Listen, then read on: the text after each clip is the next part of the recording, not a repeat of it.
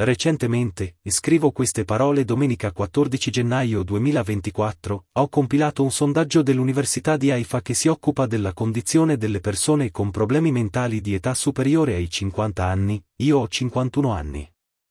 Suggerisco a chiunque sia in grado di tradurre il sondaggio in quante più lingue possibili, il sondaggio è stato scritto in ebraico, e di contribuire a distribuirlo su ogni possibile piattaforma, al fine di sensibilizzare l'opinione pubblica sulle difficoltà uniche affrontate da questo gruppo di popolazione. Distinti saluti. Assaf Beniamini